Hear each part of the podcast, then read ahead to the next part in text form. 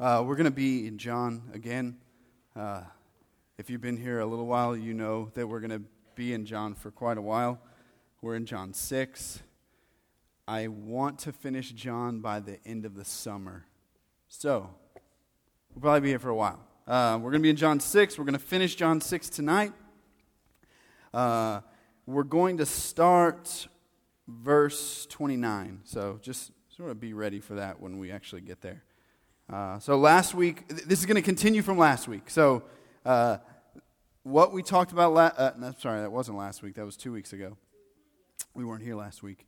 Two weeks ago, uh, if you remember, we talked about the feeding of the 5,000, where Jesus fed 5,000 people. We broke the bread, the two, the little boy with the fishes and the loaves, and he fed a bunch of people with a little bit of food, uh, if you remember that. Uh, so, this discourse that we're going to look at tonight, a discourse is basically people talking. Uh, the discourse we're going to look at tonight is related to that miracle. And that's usually the way that John will structure his gospel.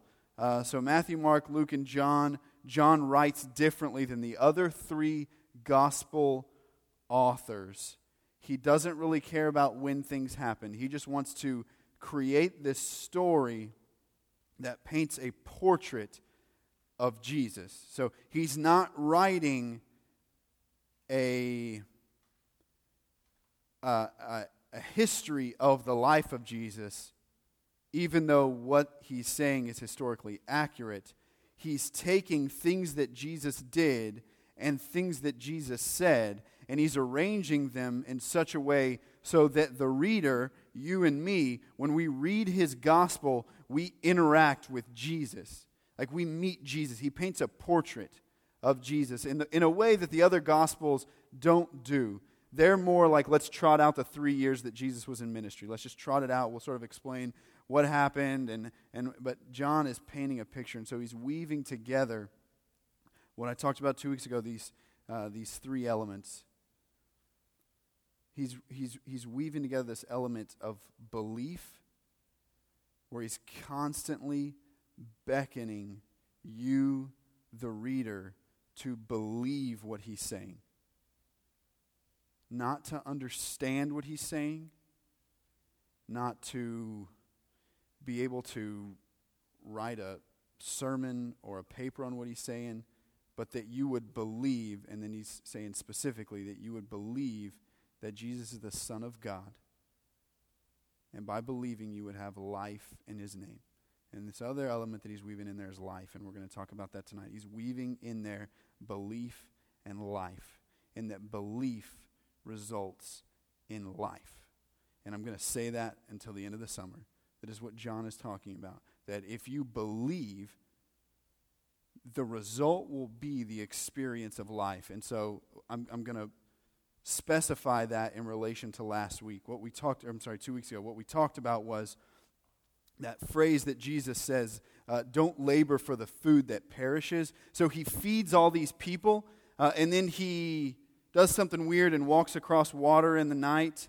And the people know about it somehow, it doesn't really say, but then they, they follow him. And then whenever they get to where he is, he says, hey, y'all, y'all aren't even following me because of the miracle that I did. You're following me because you were, your bellies are full. You're following me because I fed you, and you're looking for more food. Um, and he doesn't berate them for that or anything. He's just saying, that's, that's why you're following me. And he said, don't labor for the food that perishes. And that's where we sort of settled in two weeks ago. The point being that we live in a system, uh, it's not just the American system, it's a global system where what we do and what you will do is, I said this two weeks ago, you'll, you will go to kindergarten, they say they're preparing you for first grade. Then you'll go to first grade, and they'll say they're preparing for you for second grade. And you'll get to sixth grade, and they're preparing you for junior high. You get to junior high, they're preparing you for high school. You get to high school, they're preparing you for college. The college is preparing you for the real world. And what do you do in the real world? You go make money so you can buy food to eat so that you can survive another day to work, to buy food, to eat so you can survive another day to work and buy food and eat. And since we live in America, some of you are going to buy more than food. You'll buy some TVs and a car and a house and whatever, but it's not going to satisfy you anyway. And so he's saying, don't labor for the food that perishes. He, he wants something different than you just surviving. He wants you to have life. And it's a different experience, life is, than just living. Because that's what we do for the most part. We just sort of live day to day. And he's saying, don't, don't labor for that. And then, so this week, we're, he's going to jump into this discourse where he calls himself the bread of life. And so, what Jesus is saying is he is the answer to that system that is so futile of working to survive another day, to eat, to work, to survive, to eat and work and survive. It's a laborious, empty system that results in nothing because you just you just die in the end. And if you live in America and you bought those toys and those houses and those cars, they they're going to go to your kids who probably you're probably not going to like your kids. I don't know. They may be spoiled or something, but that's not the point. Uh, the point is, is Jesus saying He's the answer to that system. If you would believe that He's the answer to that system. Um, so that's that's where we were la- two weeks ago. That's where we're going to jump back into this discourse. Um, before we do that, a little short introduction. Do you guys know what a smoke screen is? You ever heard that before? Okay, so uh, if you, if any of you fought in Afghanistan, I don't know, maybe uh, Vietnam, uh, if you were in any sort of military combat, uh, a smoke screen is, and you can do this any way you want. You could do this with a car, you could do this with a grenade, but it's it's a way where you would put smoke between you and the people you're fighting, and you would do this screen of smoke so that they can't see what you're doing. It's just cover. It's cover for you. Uh, I was reading about these cats in Thailand that are pretty ingenious with their smoke screens. They would fill tires with, with oil, light it on fire, and then kick them out into the road, and it just makes a smoke screen. I don't know. Sounds awesome to me. Sounds like a good time if y'all want to try that um, on North Street.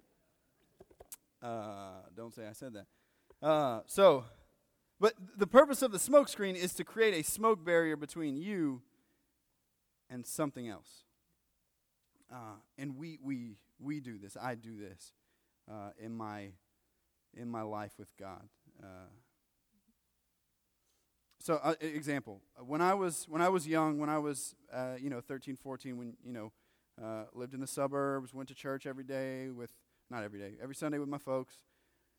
Uh, and, and youth group got sort of pushy. They wanted me to evangelize. They wanted me to wear Christian t shirts to school to show that I was a Christian. Uh, they wanted me to not read the Goosebumps books. Did y'all you remember Goosebumps? No? Yeah? Okay.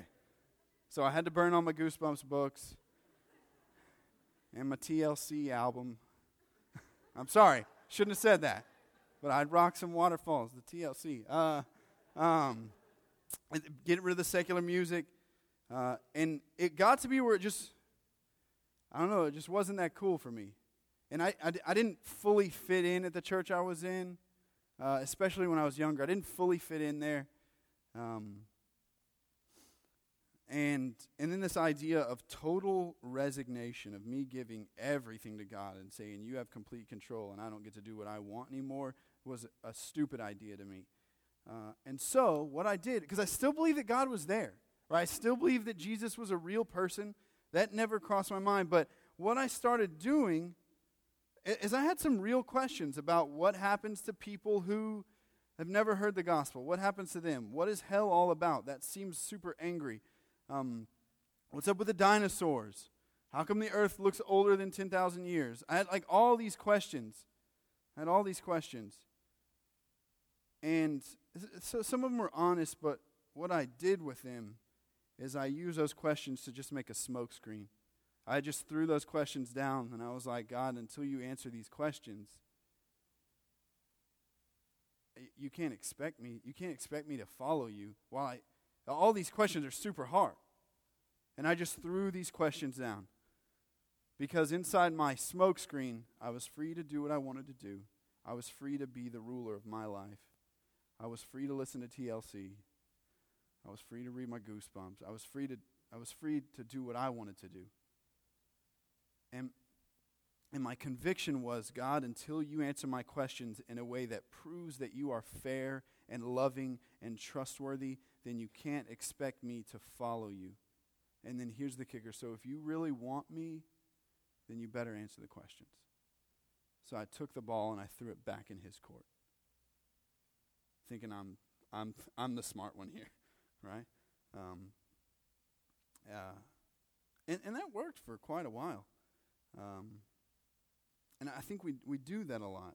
I think we have intellectual smoke screens like that. We have emotional smoke screens, like because a lot of that's emotional. Like God, you're not fair. I don't. It doesn't feel like you're fair. Uh, another example is, and I'll talk about if you're around a lot. I'll talk about my granddaddy.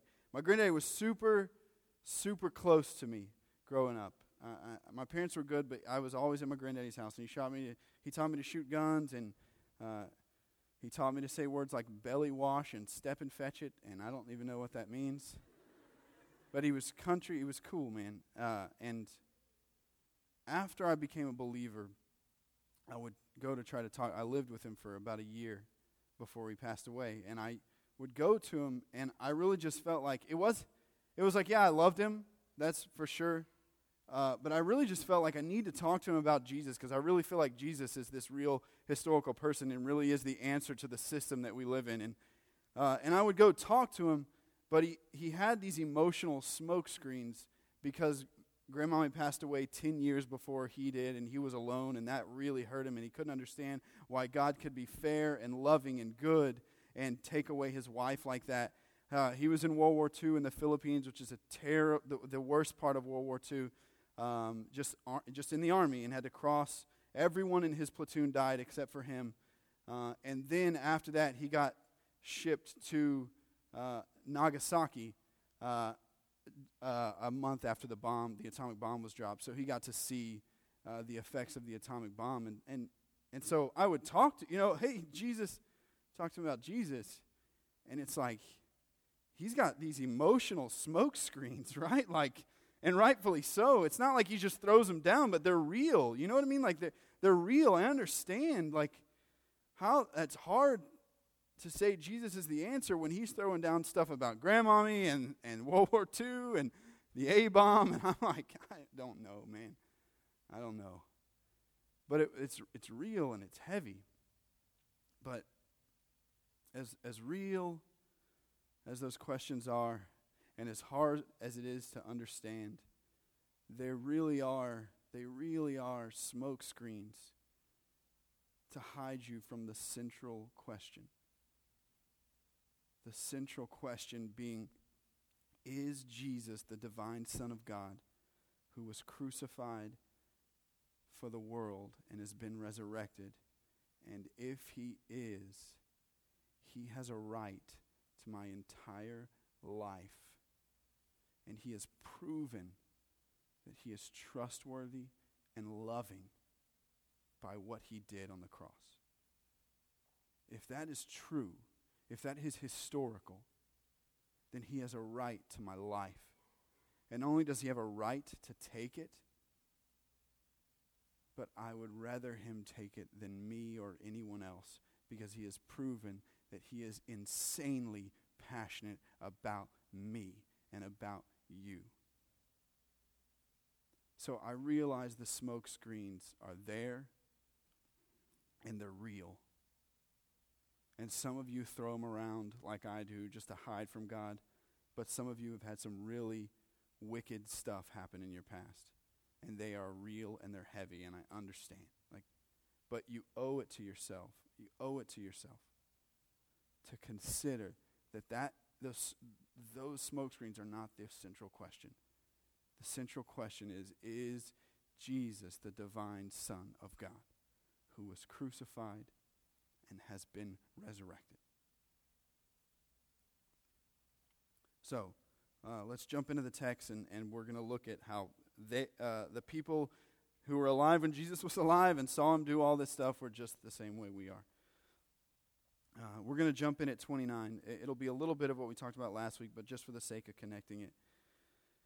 Um, if you remember, we, we got to the end there. Um, I'm going to jump up to 27 just, to, just so we're not lost. Do not work for the food that perishes. We talked about that. But for the food that endures to eternal life, which the Son of Man will give to you. The Son of Man being Jesus. For on him God the Father has set his seal. Uh, then they said to him, What must we do to be doing the works of God? Uh, and he answered, Jesus answered them, This is the work of God, that you believe in him whom he has sent.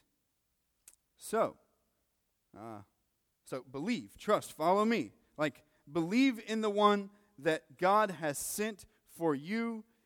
And, and he's already said that that's himself.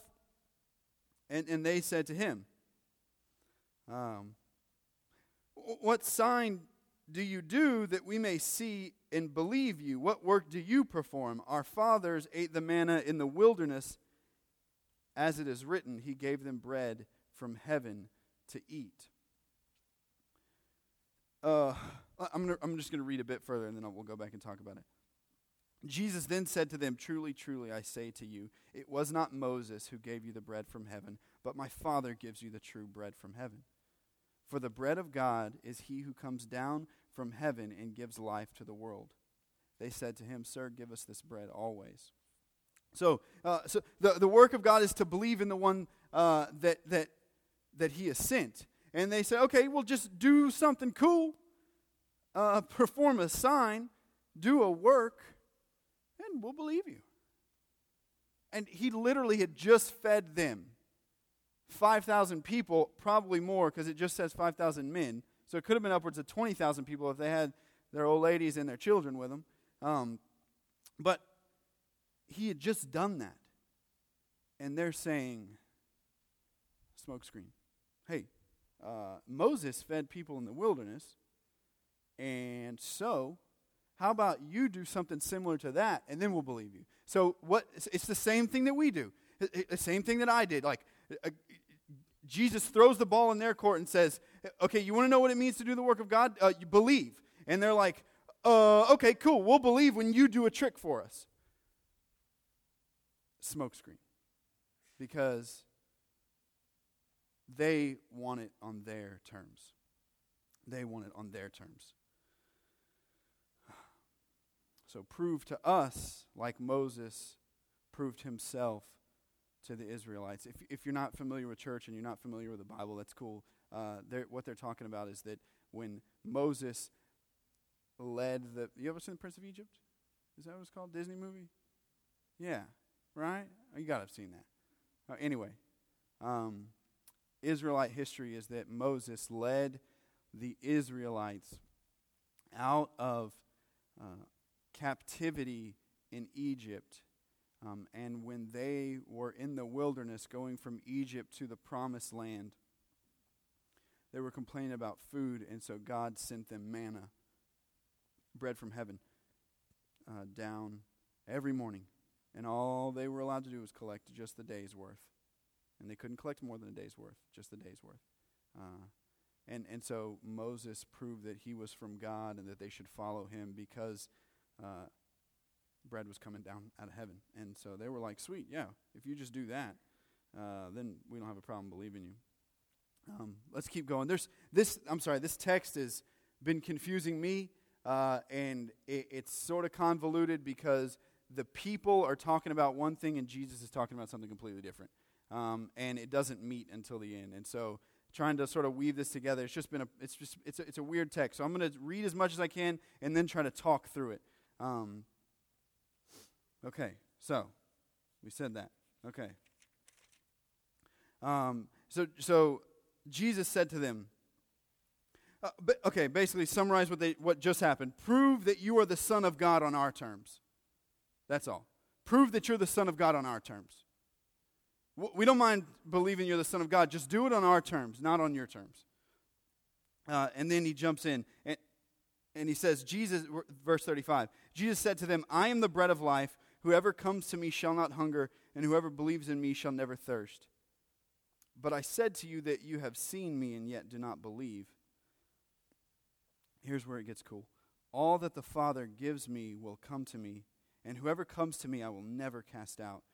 For I have come down from heaven not to do my own will, but the will of him who sent me. And this is the will of him who sent me, that I should lose nothing of all that he has given me, but raise it up on the last day. For this is the will of my Father, that everyone who looks on the Son and believes in him should have eternal life, and I will raise him up on the last day. What he's saying, to summarize, my proof, which I'm not going to do on your terms, is that I perform the will of my Father perfectly. That's my proof. I do what the Father does, and I do what the Father has asked me to do, and I do it perfectly. I don't make mistakes. I don't mess this up.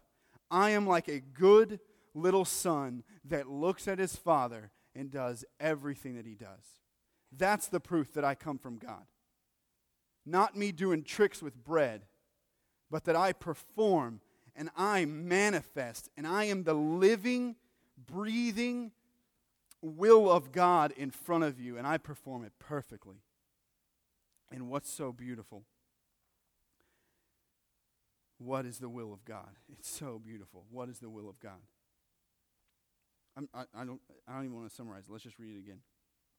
And this is the will of him who sent me, that I should lose nothing of all that he has given me, but raise it up on the last day. Stop there. Okay, so the will of the Father is that Jesus lose no one, that he loses nothing. And he's talking about people. That he loses none of who are given to him, but give them eternal life when he comes to judge the world.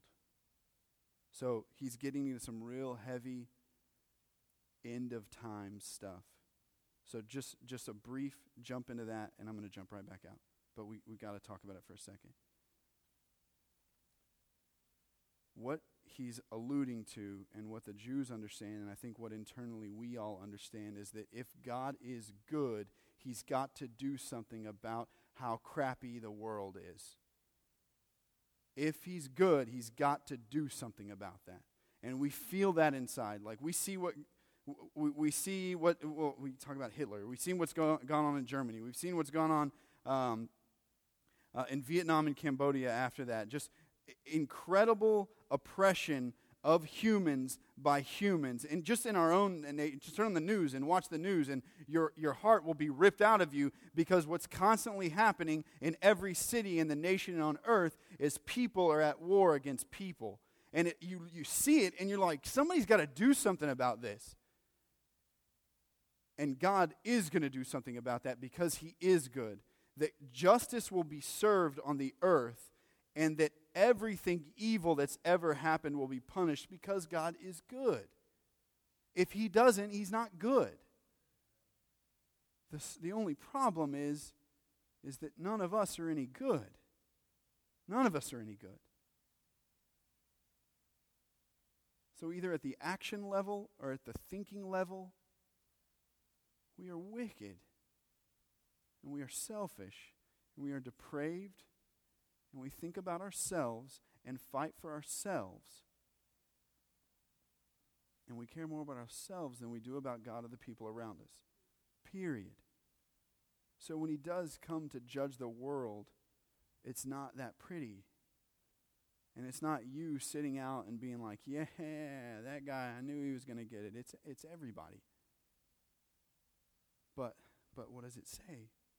His desire is to save mankind. And that by believing in Jesus, Jesus gets the punishment instead of you. Jesus gets the punishment instead of me, which is awesome. But Jesus will take it, and I don't have to. And that's, that's, the, that's the gift, right? That's, That's his desire. That's the will of the Father. And then he goes on to say, for he goes on to say how that happens. For this is the will of my Father, that everyone who looks on the Son and believes in him should have eternal life, and I'll raise him up on the last day. So this is one of those weird things that we Christians believe. Um, if you're not a Christian, I understand this is a weird belief. But the belief is that God is good and that he judges the world and that by believing in Christ, you escape judgment and you live forever with God. You literally live forever. This isn't like some allegory, it's not metaphorical. It literally is that God's desire for mankind is for them to be with Him forever. And that everything we strive for in this life is futile and laborious and meaningless, but that in Jesus we can escape that laborious system now and begin living for something more than just food. And then when He actually does come again to redeem the world and to make this world the perfect place that it was meant to be, we live with Him in it perfectly, beautifully, His children living with Him. And that is why He sends Jesus. So, this is I, I my proof my proof is not that I send bread from heaven. My proof is that I am the bread from heaven. I am the only thing that sustains life. I'm the only thing that really sustains life because your, your fathers ate the manna in the wilderness, and what happened? They're dead. But I'm getting ahead of myself. Getting ahead of myself. Sorry. Um, let's just jump into 41, 42, 43, 44, and then we'll, we'll go to the very end. 41 through 44 We'll see. So the, so the Jews the Jews grumbled about him because he said, I am the bread that came down from heaven. And they said, Is not this Jesus, the son of Joseph, whose father and mother we know? How does he now say, I've come down from heaven? Basically, what was he talking about his father for? We know who his dad is. His dad's Joseph. This guy's crazy. Um, let's go to 43. Jesus answered them, Do not grumble among yourselves. No one just, just think as I read this. No one can come to me unless the Father who sent me draws him, and I will raise him up on the last day. Uh, here's why. Here, this is the whole reason I brought up smoke screens. Is verse 44. This is the whole reason I brought up this idea of smoke screens. Um, the New Testament is unequivocal about two things, several things, but two things I'm going to talk about tonight. And I'm only going to talk about this briefly.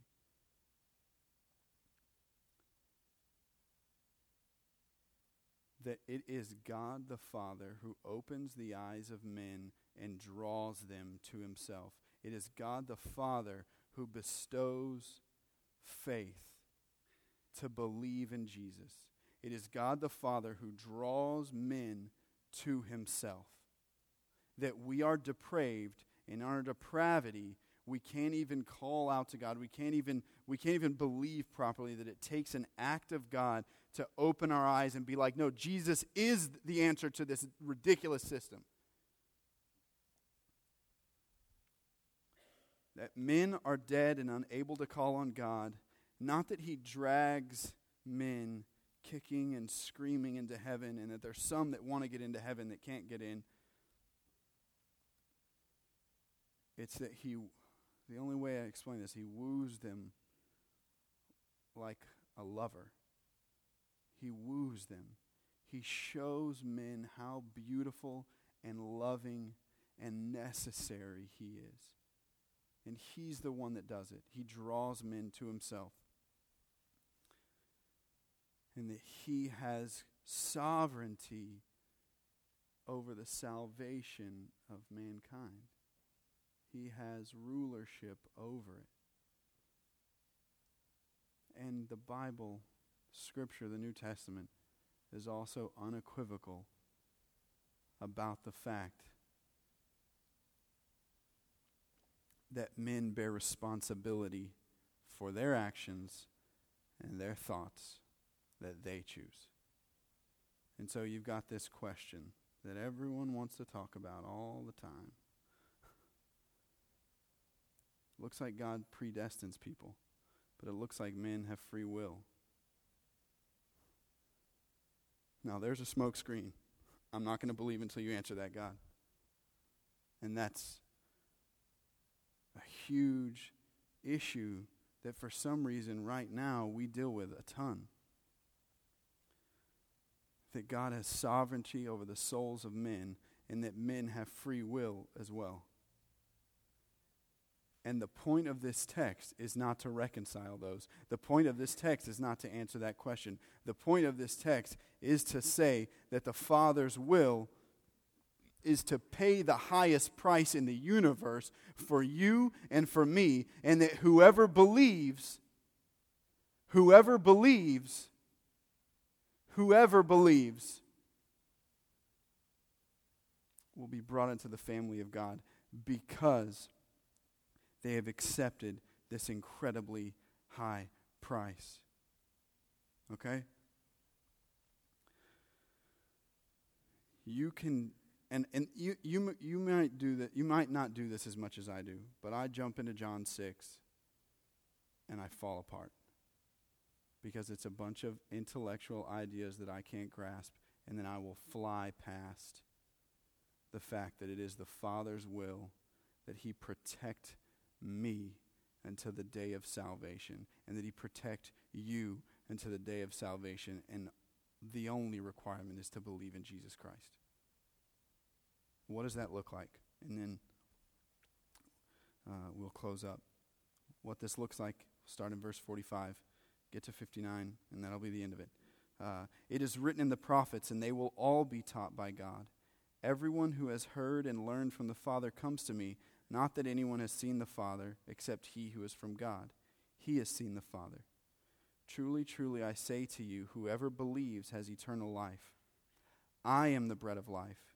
Your fathers ate the manna in the wilderness, and they died. This is the bread that comes down from heaven, so that one may eat of it and not die. I am the living bread that came down from heaven. If anyone eats of this bread, he will live forever.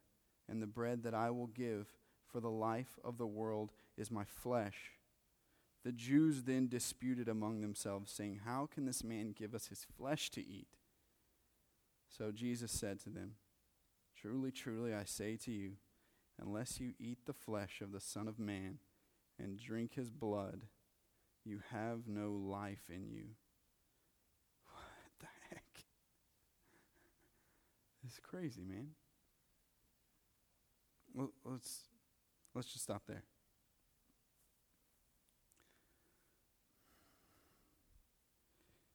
The only way you take part in this is if you follow Jesus like a starving man goes to bread, or like a thirsty man goes to water. A starving man doesn't go to bread and is like, hmm,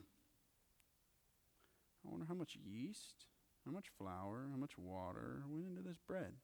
He doesn't look it over and scrutinize it and think about if all these carbs are going to be great for him.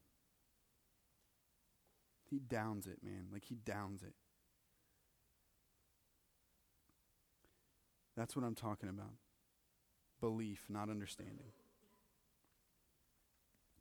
So, this is an allusion to the Lord's Supper. I'll talk about that in a minute. Jesus may not send bread from heaven like Moses. He may not answer your questions about why you've lost loved ones too early. He may not answer questions about his sovereignty and free will existing together, but he has proven his insanely powerful desire to lead you out of the futile system of labor and death that we live in. And the only way you take part in that is if you follow Jesus like a starving man looks for bread. That's what he's saying. You, you've got to eat my flesh and drink my blood. And it really, it really didn't hit me until this morning. Like this, this passage didn't really hit me this morning. This morning we took communion. And you take the little cracker and it tastes terrible. Sorry, easily. It tastes terrible. But then you put it between your teeth and you crush it. Have you ever thought about eating something, especially something crunchy? Eat, eat. What, what Jeremiah, who was, who was leading the communion, what he said is this is, the, this is the body of Christ broken for your sins. And then you take that bread and you put it in your mouth and you crush it. and crush it and crush it and crush it until you swallow it. That's what he's saying. What I give for the life of the world is my flesh. The only way the world receives life is if Jesus purposefully, intentionally goes to the cross and allows men to crush him and beat him and pierce him and suffocate him. And he does that because the will of the Father is to get you. And so he may not answer your questions about the dinosaurs or your parents who may have died too early or your grandparents who may have died too early or predestination or any of the other little things that we like to throw down so that we can stay in the comfort of reigning our own lives. And we can always say, hey, if you wanted me, you'd answer the questions, man. If you really wanted me, you'd answer the questions. Or you'd fix this. Or you'd do whatever it is that I feel like you ought to do. And if you do it, cool, I'll come to you. And what he's saying is the proof of my trustworthiness and my love for you is the cross. And it will always be the cross, and it will only be the cross. Because at the cross, God paid an infinitely high price for the souls of men. And so, I don't, I don't know if you, I don't know if you feel like God's asking you to do something in your life. I don't know if God's leading you somewhere in a relationship, out of a relationship, to go to a different school, to switch your major, to give up partying, to give up weed, to give up coke. I don't, I don't know what he's asking from you, but he's asking something specific, I'm sure. And I don't know what it is, but he's proven that there is no one else who loves you to the degree that he does. There's no one else. That he sees all of time. And that whatever he's asking you to do, whatever he's asking you to believe, whatever he's leading you into or what he's leading you out of, whatever he's pulling on you about, is for your own good to escape this futile system that we live in that only leads to death and does not lead to joy and does not lead to life. And that you can throw down the smoke screens all you want, but until you reel back and answer that question, is Jesus the Son of God who was crucified and resurrected? And if so, then he has a right over your life, and he's insanely passionate about you. Um, we're, uh, like always, we're to have a song, pray. Um, part of part of what Garth was talking about is, is I don't feel like we don't feel like prayer should always be this response to me preaching. Um, that if ever you have anything that you want to pray about before preaching or after preaching, whenever we're in here, we want you to have the opportunity to pray with someone.